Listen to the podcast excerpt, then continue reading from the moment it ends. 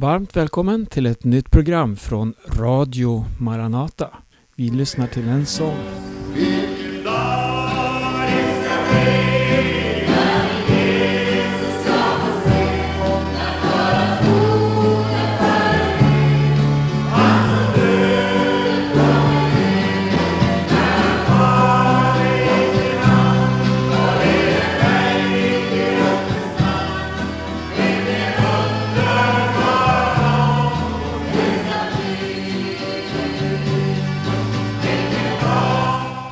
Det här programmet så ska vi fortsätta att titta på sändebreven i Uppenbarelseboken.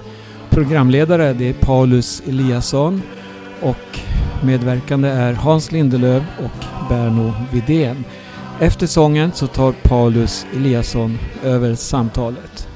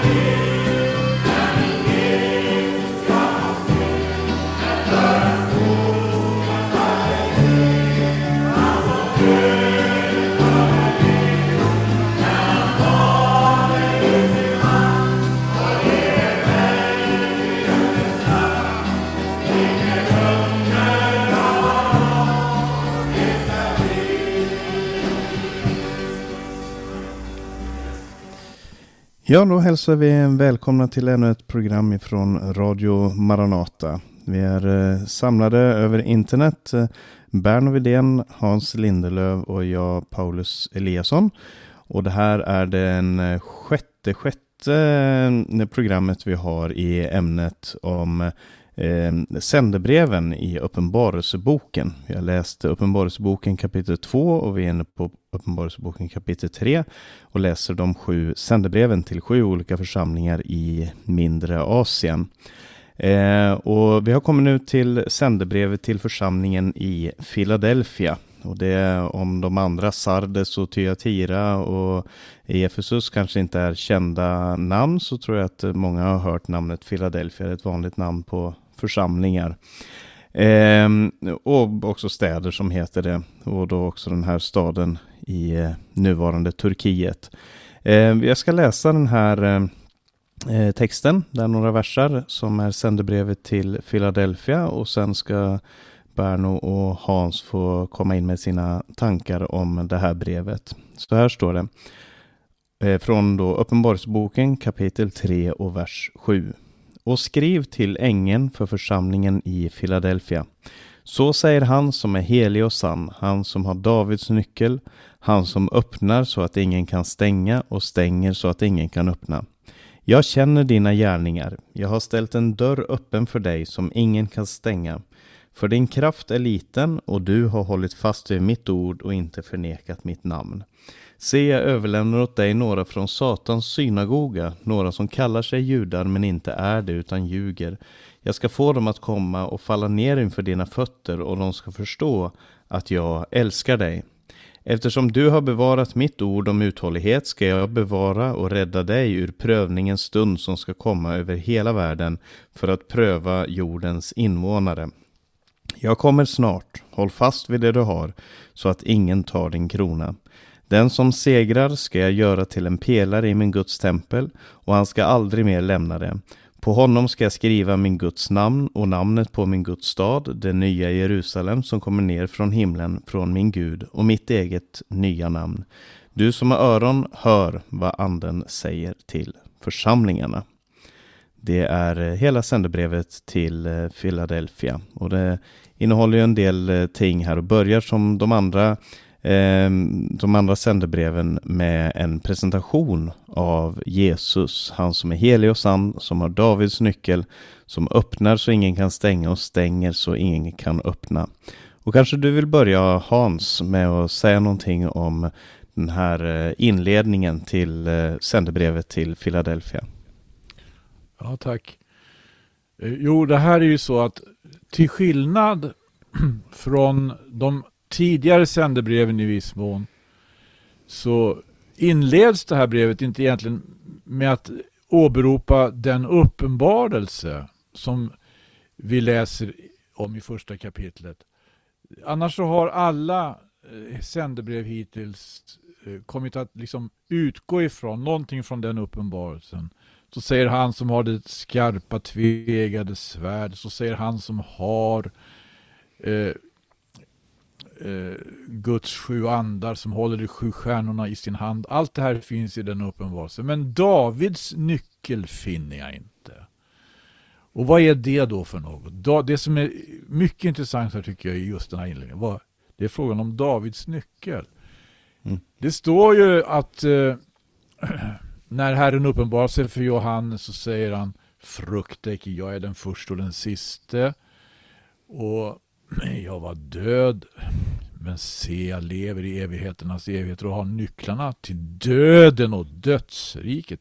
Ja, nycklarna till döden och dödsriket möter vi i, i, i Uppenbarelsebokens första kapitel där Johannes aposteln får uppenbarelsen. Men Davids nyckel möter vi inte där. Vare sig på något sätt finns den framställd i själva synen eller nämns. Och vad är Davids nyckel? Jag funderar lite grann på det. Det är så här att det finns ett ställe i Jesaja, Jesajas boks 22 kapitel, som uttrycker sig på nästan helt samma sätt. I sammanhanget så talas det om två personer. Den ena har gjort sig olycklig inför Gud och Gud ska stötta bort honom, står det från hans plats. Och så heter det så här i 20 versen. Och på den dagen ska jag kalla på min tjänare Eliakim, Hilkias son. Honom ska jag ikläda din livklädnad och med ditt bälte ska jag omgjorda honom och ska lägga ditt välde i hans hand så att han blir en fader för Jerusalems invånare och för Judahus. Och jag ska ge honom Davids hus nyckel att bära. När han upplåter ska ingen tillsluta och när han tillsluter ska ingen upplåta. Känner ni igen det här uttrycket? Det är mm. precis detsamma va? som vi möter i det här sändebrevet. Vem fick Davids hus nyckel? Davids nyckel? Jo, det var Eljakim. Därför han skulle ersätta den som hade svikit. Men Eljakim skulle dessutom i sin tur inte liksom tar på sig för mycket. Det är mycket intressant det här som står i kapitel 22 hos Jesaja. Okej, okay, då har vi kommit så långt att Davids nyckel är alltså den nyckel som leder till Davids hus. Eftersom det är Davids hus nyckel i Jesaja. Vad är då Davids hus? Det kan vi få eh, veta något om om vi går till Andra Samuelsbokens 23 kapitel. Där vi kan läsa om vad, vilka Davids sista ord var. Det heter där bland annat så.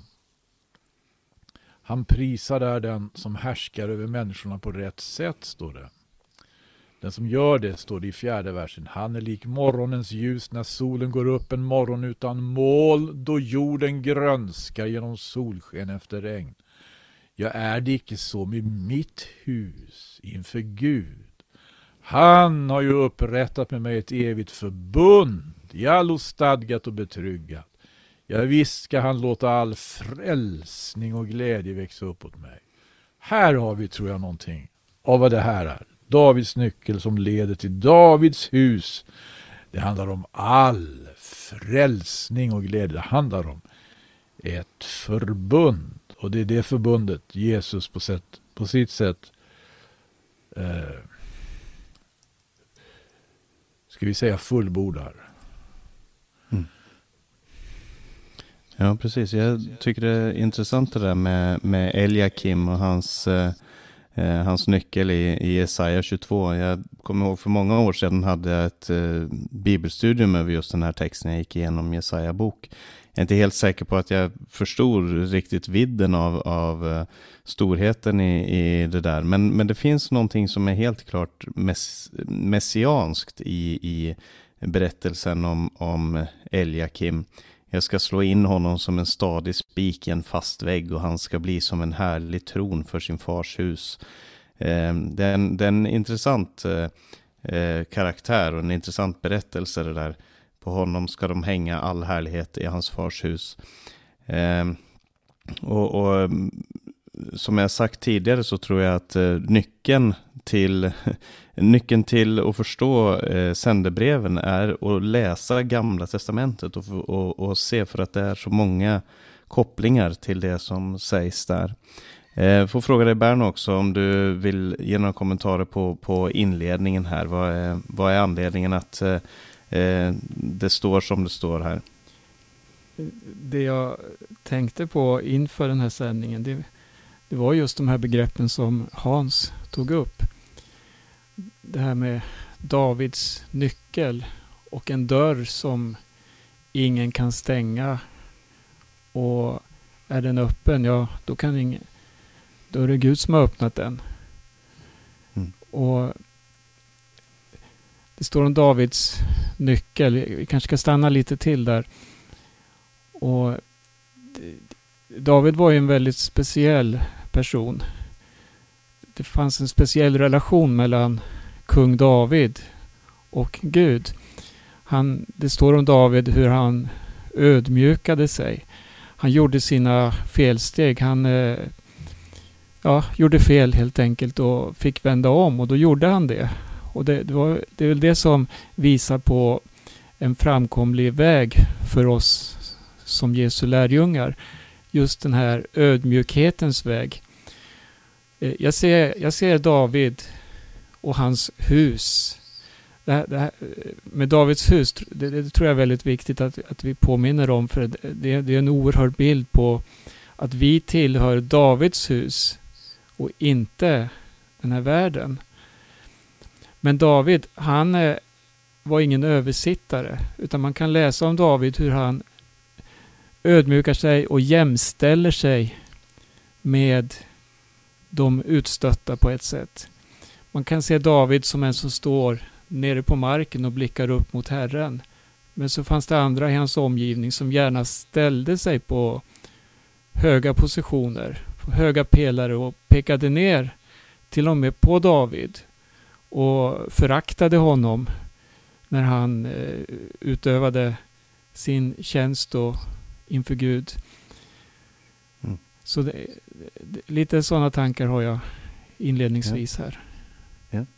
Jag, jag tänker på när, att han skriver det här just till församlingen i Philadelphia för att eh, när, man, när man läser eh då kyrkohistorien och, och, så, så är det ju intressant att se att eh, det, det, var ju ofta så att dörrar blev stängda för de kristna, för de troende. Både in i, i det judiska sammanhang som de kom ifrån, eh, men också in i det, i, i det sekulära samhället som man levde i. Det var stängt för att köpa och sälja. Det var stängt för, för de troende, från kristna, att, att delta i, i eh, olika ritualer och så vidare. Eller rättare sagt, ritualerna var öppna, men, men då var man tvungen att tillbe de gudarna som fanns där och så vidare. Och man upplevde nog, skulle jag tro, de här församlingarna, att väldigt många dörrar stängdes för dem. Att det var, det var svårt för dem att, att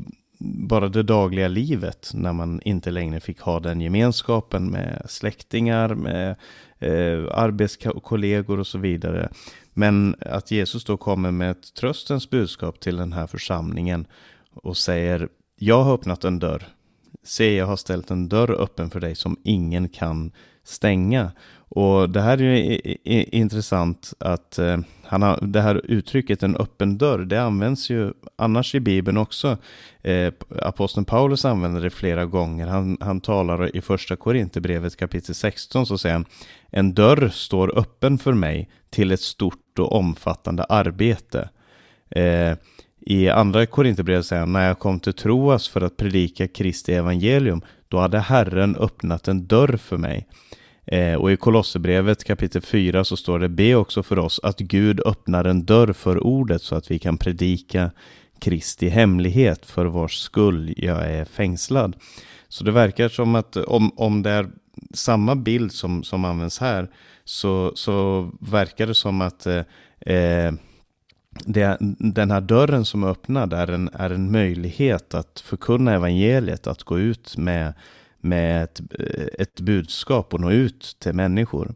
Och det, det, är ju intressant också när man ser på det här på det sättet som vi har gjort några gånger tidigare om eh, kyrkohistorien. För eh, jag tror att det är så, jag vet inte om, om ni har några kommentarer på det, men när man ser det här från ett, en eh, Eh, som, som en beskrivelse av hela kyrkohistorien så handlar Philadelphia om de väckelserörelser som dök upp på 1800-talet, eh, slutet på 1800-talet med eh, de olika missionerande eh, väckelserörelserna som nådde ut till nya platser. Jag tänker på missionärer som William Carey, Hudson Taylor och, och flera andra också.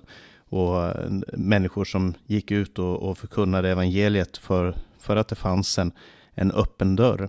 Vad tror du om det Hans? Finns det ett, eh, en, eh, ett kyrkohistoriskt perspektiv här också?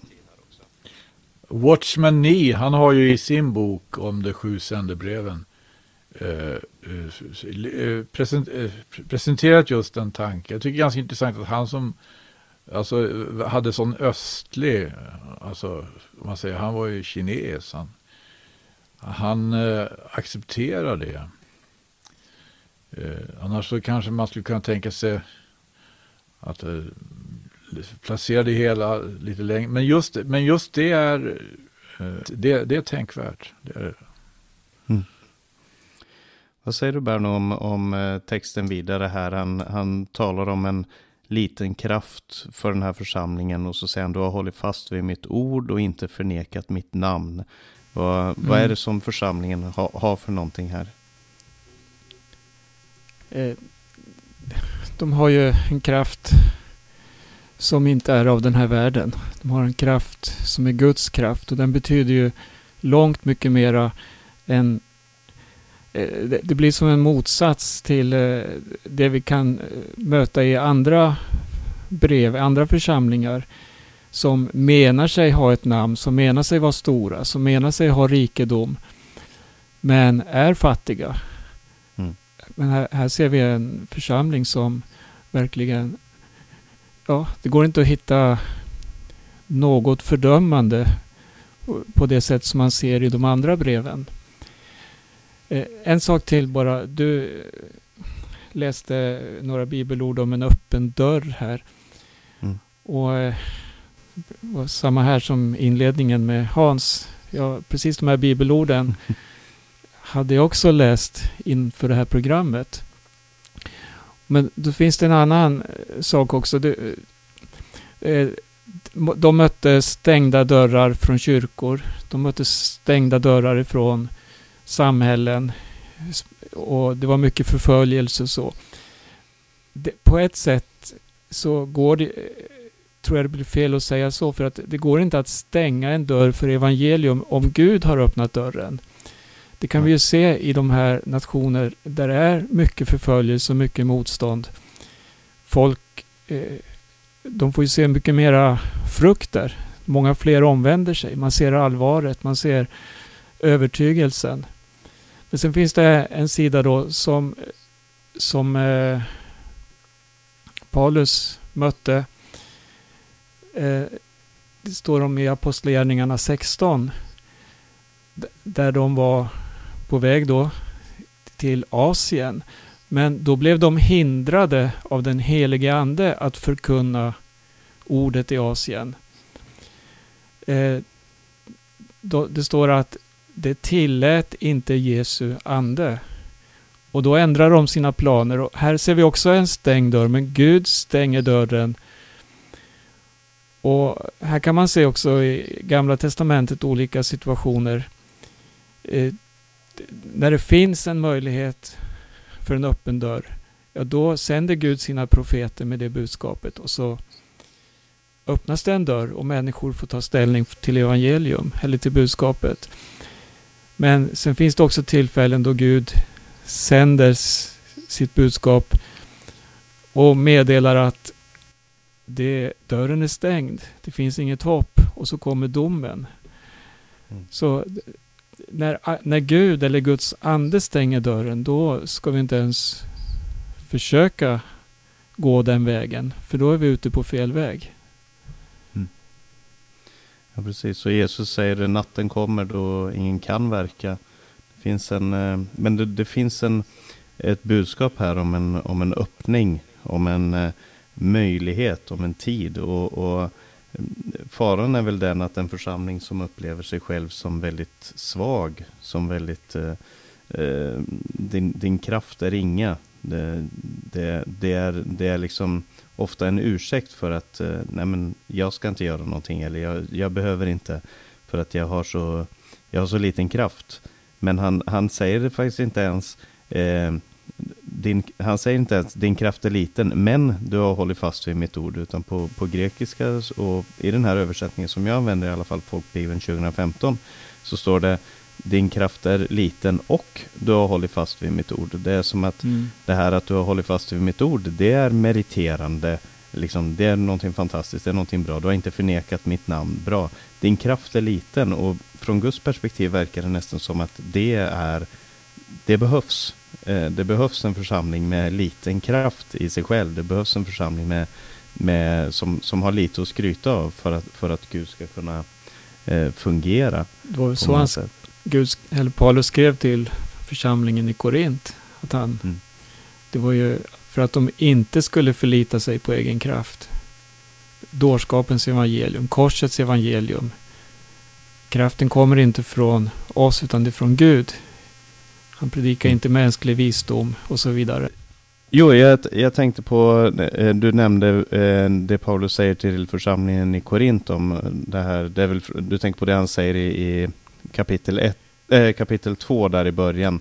Eh, att han inte ville veta av någonting annat än Kristus som korsfäst och, och det här att eh, och i kapitel 1 så talar han om att eh, det inte är genom mänsklig visdom och det som är svagt i världen, det har Gud utvalt. Och jag tänker också på någonting som man säger i andra Korinthierbrevet, mm. sitt nästa brev.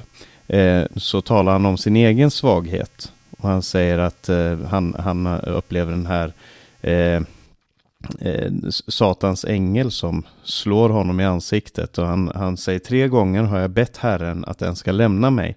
Där står det i Andra Korinthierbrevet 12 och vers 8. Men han svarar mig. Min nåd är nog för dig, för min kraft fullkomnas i svaghet. Därför vill jag hellre berömma mig av min svaghet för att Kristi kraft ska vila över mig. Så för att Gud ska kunna fungera, för att Gud ska kunna arbeta med en människa, så behövs det ett visst mått av svaghet. Det behövs att, att Gud ska, för att Gud ska kunna gripa tag i en människa. Jag tror att det var mm, broder Arne Imsen som använde den här bilden av en man som, som håller på att drunkna och som inte kan räddas förrän han slutar att försöka själv. Då kan den här livräddaren komma in och, och ta tag i honom och, och lyfta upp honom. Och det är väl någonting av det som vi behöver uppleva och som församlingen i Philadelphia hade upplevt. Att eh, de var väldigt svaga och därför så kunde Gud använda dem. Ehm, så han säger din kraft är liten, du håller fast vid mitt ord och inte förnekat mitt namn. Har du några tankar Hans om, om det här med ordet och, och namnet i, i vers 8? Ja, det, är det, det här är något av en vers alltså. Den, eh, den, går, den går ju igen när vi läser i evangelierna också. Det handlar ju om att eh, ordet måste få tränga igenom helt. Det är ju det Jesus eh, syftar på förstår jag när han ger liknelserna om till exempelvis eh, om såningsmannen som gick ut och ordet det var säden och den säden följs. Vi kan läsa om den här liknelsen exempelvis i Matteus evangeliets trettonde kapitel. Då man inte tog vara på ordet så fick inte ordet riktigt tränga igenom som det borde. Då Antingen så blev, blev ordets ord, ordet så att säga stulet då av fienden ur hjärtat. Eller så bar det aldrig någon frukt. Eller att ta vara på Guds ord. Och icke förneka mitt namn. Det, det har vi ju det här att att överhuvudtaget eh, att inte blygas för, för, för honom. Va? Den som blygs säger han för mig och för mina ord i detta trolösa och vrånga släkte. För honom ska människosonen blygas, då han kommer i sin och sin faders och de heliga änglarnas härlighet. Mm. Det, det är väl vad jag tänker på närmast här. Mm. Eh, så säg då nästa vers. Jag överlämnar åt dig. Det här eh, det kanske är lite kryptiskt men, men eh, det finns någonting här. Säg jag överlämnar åt dig några från Satans synagoga. Några som kallar sig judar men inte är det utan ljuger. Jag ska få dem att komma och falla ner inför dina fötter och de ska förstå att jag älskar dig. Eh, Berno, har du några eh, tankar om den här versen, vad det, vad det kan handla om? Det finns väl olika tolkningar. Några som kallar sig judar. Vi mötte ju det här i det tidigare kapitlet också. I, i eh, brevet till Smyrna tror jag det var va? Mm.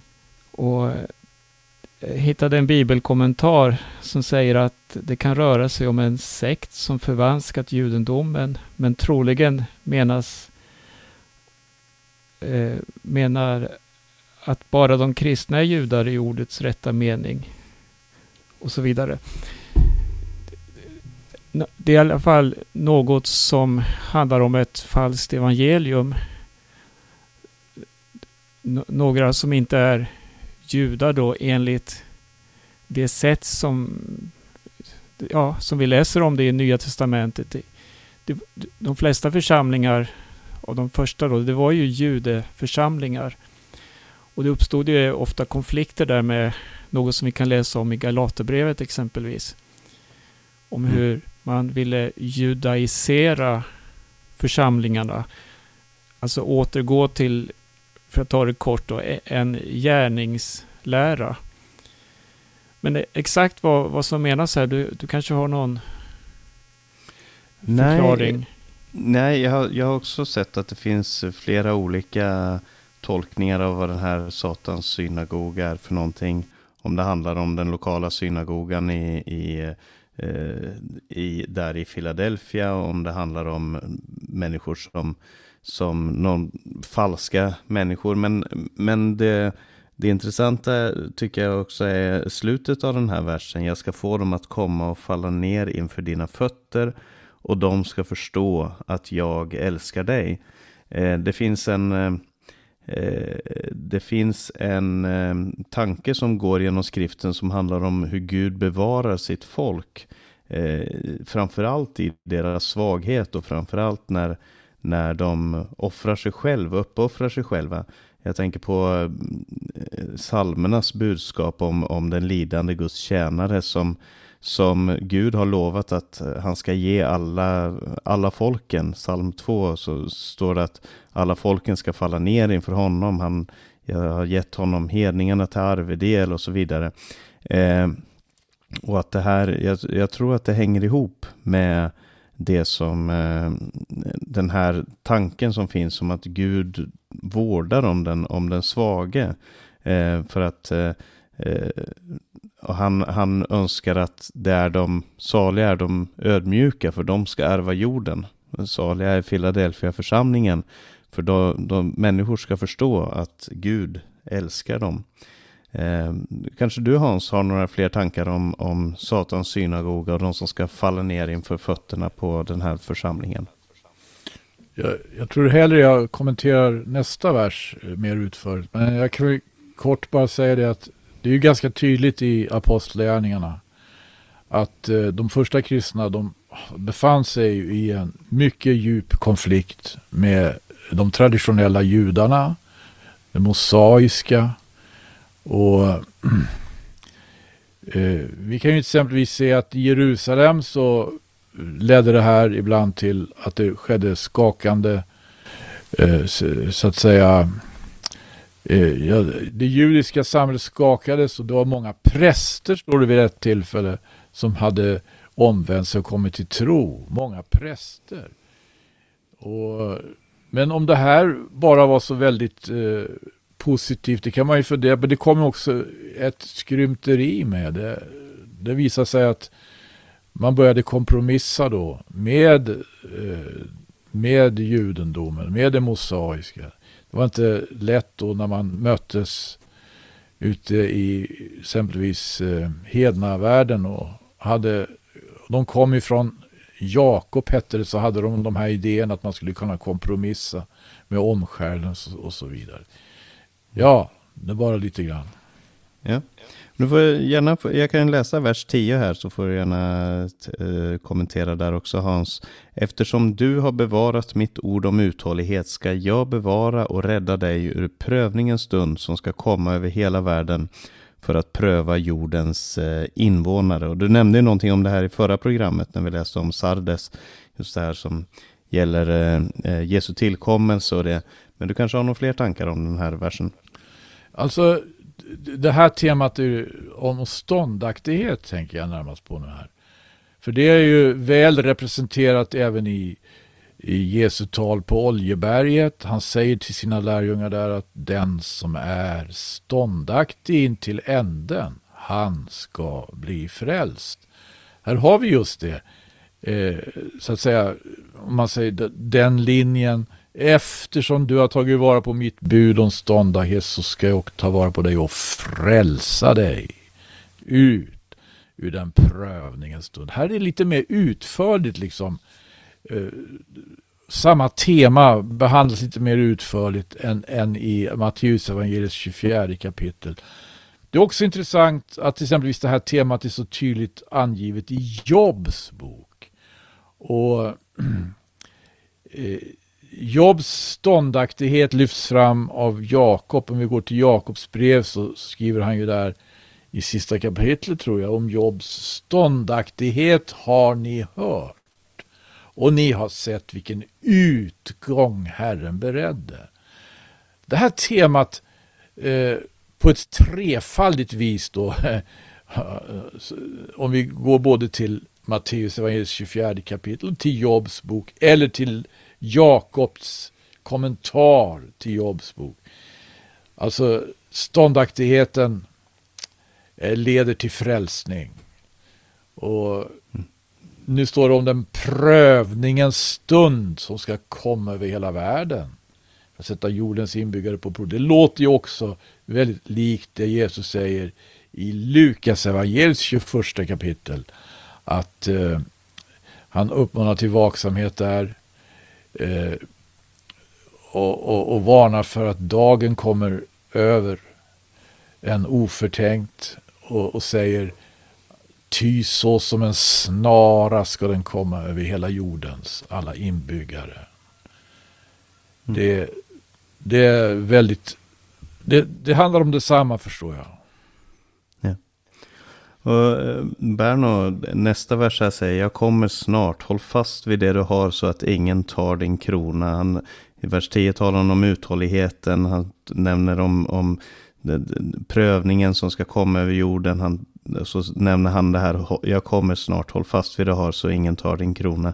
Vad är det för, för hoppets budskap som, som eh, församlingen har i den här svåra situationen som de står inför?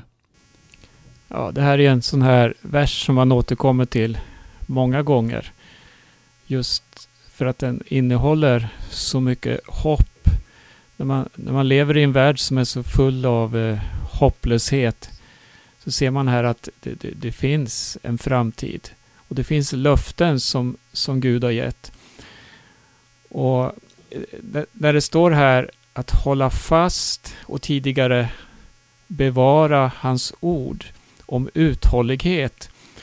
Då tänker jag på att människor har så lätt att dras med av det som är känslosamt, karismatiskt.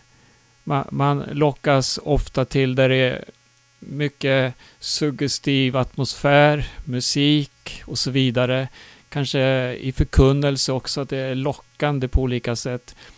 Men, men det ska visa sig att det som Eh, bevarar oss, det är inte de här känsloupplevelserna utan det är det här, håll fast vid Guds ord. Stå stadigt på ordet. Och någonting av det möter vi här eh, som ett plus då för den här församlingen, att de har bevarat ordet. Och det är det här raka, det här tydliga evangeliet. Och så i och med detta nu så, så, så de går igenom många svårigheter, så, så får de det här budskapet också. Jag kommer snart. Håll fast vid det du har så att ingen tar din krona. Det, det står om en prövning som ska komma över jordens invånare. Och Jesus säger att han ska rädda församlingen ur prövningens stund. Och rent spontant eh, far mina tankar till en vers i Jesajas eh, 26 kapitel. Det är också ett löfte där, där det står i 20 versen Kom mitt folk, gå in i dina kamrar, stäng igen dörrarna efter dig. Göm dig ett litet ögonblick tills vreden har gått förbi. Han ska alltså rädda ur prövningens stund. Och här ser vi ju församlingen som är en fristad mitt i allt. Även om den får utstå förföljelse, lidanden av olika slag, så, så är det en helig avskild plats där vi kan känna oss trygga, för Jesus är Herre, han är konung och han kommer snart. Håll fast vid det du har så att ingen tar din krona. Mm. Ja, och så, och så känns det som att eh, Gud sätter en slags kontrast eh, mellan det som församlingen får uppleva där de är. Jag menar, de har en ringa kraft just därför att de är förföljda. De upplever eh, motstånd, de upplever eh, eh alienering i, i det samhälle som de lever i. Och, och, att de blir utsatta för en prövning, de blir utsatta för ett test. Men, och de längtar efter att bli bevarade eh, och, och, och, klara sig i den situationen. Men, men Gud säger, jag ska bevara dig, jag ska rädda dig ur prövningens stund som ska komma över hela världen för att pröva jordens invånare. Där är ett test där, du ska stå, där församlingen ska stå, där andra där andra faller, där andra faller för den prövningen, det testet som, som ska gå över jorden. Och, och mycket av det här som står här, det, det förklaras ju senare i, i texten också i, i eh, Johannes uppenbarelse. Om Man läser vidare de kommande kapitlerna så talas det mycket om hur Gud behandlar det här vilddjuret och, och draken och eh, de här olika bilderna som används för att beskriva Eh, de fenomen som rörs, rörde sig då och som rör sig också idag. Jag kommer snart, håll fast vid det du har så ingen tar din krona. Eh, vers 12 säger Den som segrar ska jag göra till en pelare i min Guds tempel. Han ska aldrig mer lämna det. På honom ska jag skriva min Guds namn och namnet på min Guds stad, det nya Jerusalem som kommer ner från himlen från min Gud och mitt eget nya namn. Här står det om, om templet och, och, staden och ett nytt namn. Eh, namnet på Guds namn, namnet på Guds stad, det nya Jerusalem och mitt eget nya namn, säger Jesus. Eh, Hans, vad, vad, tror du om de här, den här eh, lönen eller det här löftet till segervinnarna i församlingen i Philadelphia? Jag tänker ju på Jesus då han stod i templet i Jerusalem och sa bryt ner detta tempel så ska jag inom tre dagar bygga upp det igen. Och då var det, skriver aposteln Johannes, det var hans kroppstempel det handlade om. Det är ju det här frågan om. I Gamla Testamentet har vi bröder som bär brädor. Men i Nya Testamentet har vi bröder som är brädor. Eller som det heter här, pelare i templet. Det är inte längre materiella ting som används för att bygga någonting som man går ut och in ur, utan det är människor som blir levande stenar i ett andligt hus där Jesus Kristus själv är hörnsten. Vad tänker du om, om eh, det här Berno som, som mm. står i vers 12 om eh, segervinnarna? Eh, den som segrar ska jag göra till en pelare i min Guds tempel. Det här är en oerhört stark vers. Och vilken utmaning för oss och vilket förtroende Gud visar. Han, han sträcker ut en hand och säger att jag vill använda dig. Jag vill göra dig till en pelare. Du ska få stå där. Jag kommer att hålla dig uppe. Vi har läst tidigare. Och hur han kommer att rädda sin församling och använda sin församling. Och pelare, det är en, det är en bild på, vad ska vi säga, ledarskap, att ställa sig i, i öppningen, alltså i spetsen för, för, för en eh, församling, för ett arbete med den här övertygelsen att jag har Guds ord som backar upp mig. Jag har den helige Ande som ger mig kraft. Och, och veta att jag är en pelare som Gud räknar med. Och det här är mitt, det är inte bara ett yrke, utan tillsammans så ut, utgör ju vi detta tempel. Där vi var och en, eh, Hans nämnde bräda här, och det är en bild från tabernaklet, där vi var och en på olika sätt eh, har olika funktioner i Guds församling. Men, men just det här pelare tror jag handlar om ja, den som ställer sig till Guds förfogande, eh, går in i, en, i ett ledarskap för att leda församlingen.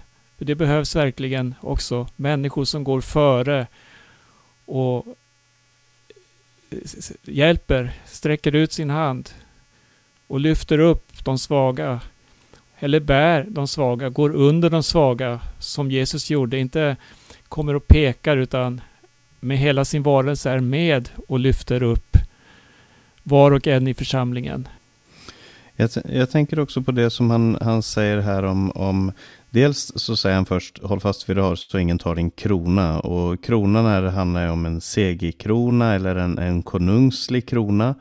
Eh, och sen så talar han om att eh, jag ska skriva min Guds namn på honom. Jag ska inpränta min Guds namn på honom. Och det får mig att tänka på det som står i, i kapitel 1. Där det står att Gud har gjort de troende till ett konungsligt prästerskap, till kungar och präster. Eh, för att prästen, han var ju då, som jag nämnt tidigare också, bärare av Guds namn. Han hade det här eh, gudsnamnet skrivet på, sin, på en guldplatta på pannan. Och, och så i genitiv form, alltså eh, le Jave, eh, alltså Guds egen eller helgad för Herren, tillhörande Herren. Eh, och, och, när han talar om det här på honom så ska jag skriva min Guds namn och namnet på min Guds stad i Jerusalem från min Gud och mitt eget nya namn.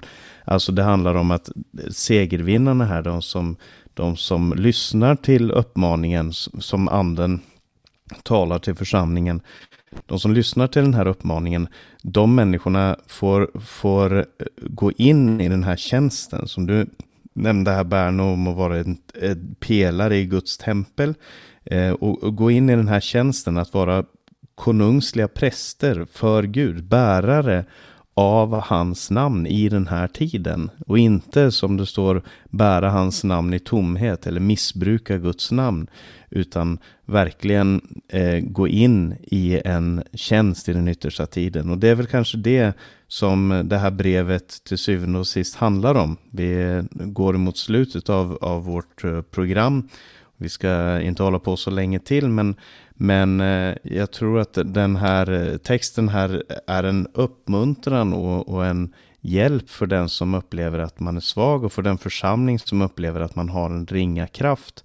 För Gud söker inte efter de stora manifestationerna utan han söker efter de, eh, de som vill gå in i tjänsten och de som vill gå in i eh, i, trofast, i trofast tjänst inför Gud. Det är det, som, det är det Gud frågar efter. Han kommer inte säga på den dagen, för att använda den här bilden ifrån, ifrån eh, Jesu liknelse, så kommer han inte säga väl gjort du framgångsrike tjänare, eller väl gjort du välkände tjänare, eller väl gjort du rike tjänare. Han säger väl gjort du gode och trogna tjänare. Det är det som Gud längtar efter. En församling som är fylld av godhet och trohet emot Kristus, emot den kallelse som han har fått. Och vi får kanske låta det bli en uppmaning till Radio Maranatas lyssnare här också och säga det att eh, Eh, det finns en, en uppmaning ifrån det här brevet som talar in i vår tid när vi upplever svaghet, när vi upplever att vi, att vi inte klarar av själva, så, så finns det en, en eh, himmelsk eh, uppmaning att gå in i tjänsten i alla fall. Du ska förstå att när du går in i den här tjänsten att Gud älskar dig, att Gud bevarar sitt ord, att han, det är hans intressen som du, som du arbetar för och därför så ligger allt i hans händer. Och Philadelphia är en församling som verkligen står inför Jesu tillkommelse och som får den här uppmaningen, jag kommer snart, håll fast vid det du har så att ingen tar din krona. Jag, jag blir så inspirerad när jag eh, läser den här. Det, det, står att på honom ska jag skriva min Guds namn och namnet på min Guds stad. Och då tänker jag på hur Uppenbarelseboken längre fram talar om hur eh, vilddjuret ska sätta sitt märke på jordens inbyggare. Men här talas det om att Gud ska skriva, eller Jesus ska skriva sin Guds namn och namnet på min Guds stad på oss. Alltså vi får vara märkta med hans sigill och det talar ju också om beskydd och det talar om tillhörighet. Och allt det här, eh, det blir som ett crescendo när han talar om eh, till sist här och det nya Jerusalem som kommer ner från himlen från min Gud. Och det står också om det längre fram i Uppenbarelseboken, där Johannes skriver så här. Kom, jag ska visa dig bruden, Lammets hustru. Och så förde han mig i anden upp på ett stort och högt berg och visade mig den heliga staden Jerusalem som kom ner från himlen, från Gud. Guds härlighet, Guds, dess strålglans var som den dyrbaraste ädelsten. Eh, det, det är sådana bilder som gör att man, man blir så fylld av tacksamhet till Gud. Och veta att vi har verkligen ett hoppets budskap, ett glädjens budskap till denna värld som vi lever i. Ja, det är också en mycket intressant fråga vilka de här församlingssändebuden var i själva verket. Någon har någonstans eh, någon gång antytt att församlingens ängel i Philadelphia egentligen var aposteln Johannes själv, fast han för tillfället var på Patmos. Det skulle kunna vara intressant att tänka på att det är ju precis det här att finna en öppen dörr som budskapet, Uppenbarelsebokens budskap fortsätter med. Därför att när de sju sändebreven har författats och skickats eh, då ser han en dörr öppen i himmelen. Och församlingen behöver tänka på vad som är vårt unikum, vad, vad det är vi har fått av Kristus och så hålla fast vid det eh, hålla fast vid det. Också eh, om det är genom prövning eller om det är ut ur prövningen så oberoende av det och hur man tolkar det så tror jag att det är så otroligt viktigt att församlingen förstår att vi, vi har en tjänst och den här tjänsten den är för de fattiga, den är för de svaga, den är för de utsatta. Saliga är de som hungrar och törstar, saliga är de fattiga, saliga är de ödmjuka. Eh, saliga är ni när människor förföljer er och säger allt ont om er. Det är de människorna som Gud kan arbeta med. Och Gud vill verkligen arbeta med, med sin församling i den här tiden och bevara oss och rädda oss. Och han vill ge oss sitt namn. Eh, så vi får, vi läs gärna den här texten igen och, och ta till dig av det här budskapet. Så hoppas vi att det vi har talat om här i det här programmet också har kunnat vara till välsignelse. Och vi kommer tillbaka förhoppningsvis eh, nästa vecka. Eh, om eh, tekniken står oss bi. Vi har haft något uppehåll någon vecka här men eh, vi har gått igenom de här sändebreven och nästa gång så handlar det då om Laodicea eller Laodikea eh, som vi ska läsa om. Och vi som har samtalat här det är eh, som jag får säga stort tack till Hans Lindelöv och Berno Vidén och jag själv heter Paulus Eliasson. Och vi önskar alla Radio Maranatas lyssnare Guds rika välsignelse och på återhörande. Eh, vi har ju några minuter kvar så jag skulle vilja eh, säga några ord också om församlingens tidning Midnattsropet. Det är ju julnumret som vi precis har gett ut. Det ligger på tryckeriet och är på väg snart att skickas ut till alla prenumeranter. Ett mycket spännande och innehållsrikt nummer med fin undervisning och budskapet om Maranata, kom Herre Jesus. Det är det som genomsyrar det här numret, vill jag säga. Ett hoppets budskap i denna mörka tid. Ett budskap i juletid, inför det nya året och inför framtiden. Kom, Herre Jesus Kristus. Du är varmt välkommen att höra av dig till Radio Maranata. Du kan eh, gå in till församlingens hemsida maranata.se och vi har också en hemsida som heter midnattsropet.se. Där kan du titta på tidningen Midnattsropet och eh, även beställa en kostnadsfri prenumeration. Maranata.se eller midnattsropet.se. Gå in på kontaktinformation där och hör av dig till oss så ser vi till att du får tidningen. Än en gång, det finns många mycket aktuella och angelägna artiklar i det här numret. Julnumret för 2021. Nu ska vi avsluta det här programmet genom att lyssna till sång. Och vi ska höra en väckelsesång, en liveupptagning. Vilken nåd så stor och rik att Jesus dig och mig blev lik. Än en gång på återhörande. Jesus, du har ingen boning med händer. Nej, du lever i själ som på dig tror.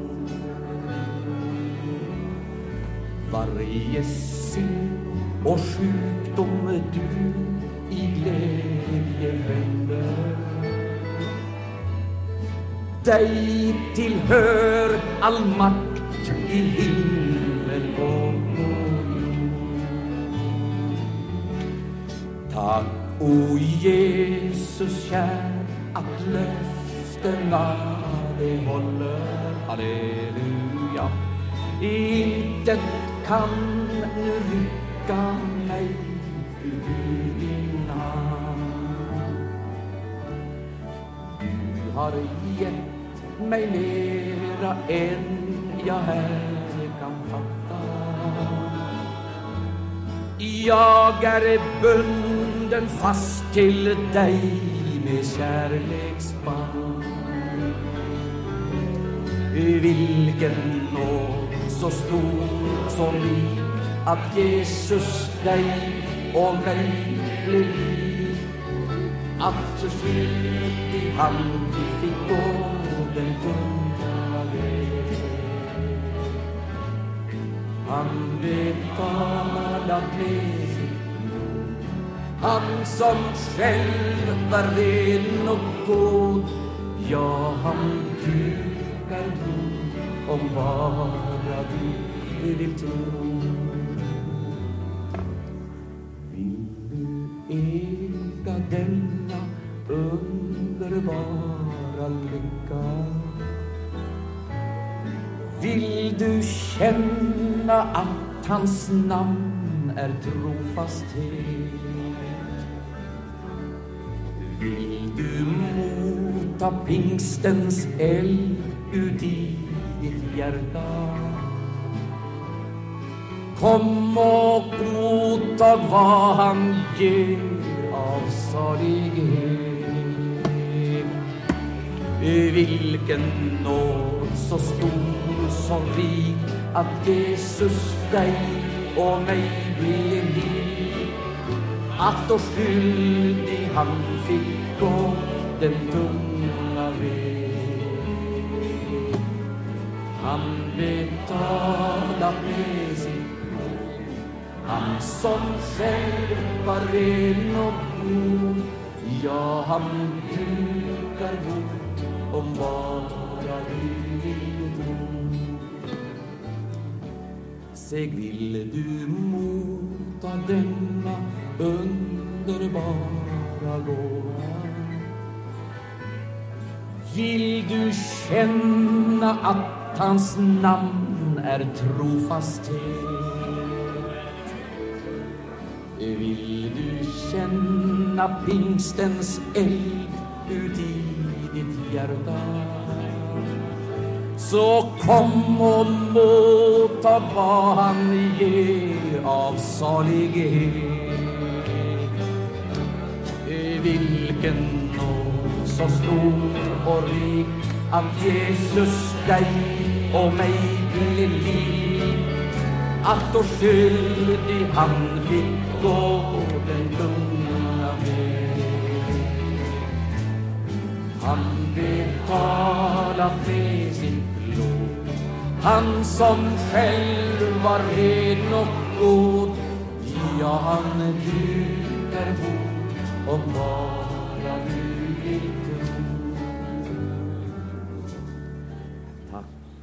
o Jesus kär, att löftena de håller. Intet kan du rycka mig ut ur din hand. Du har gett mig mera än jag här kan fatta. Halleluja, halleluja, pris ske Gud. Vilken nåd så stor och rik att Jesus dig av mig beled. Att då skyldig han fick gå den tunga väg Han betalat med han som själv var ren och god.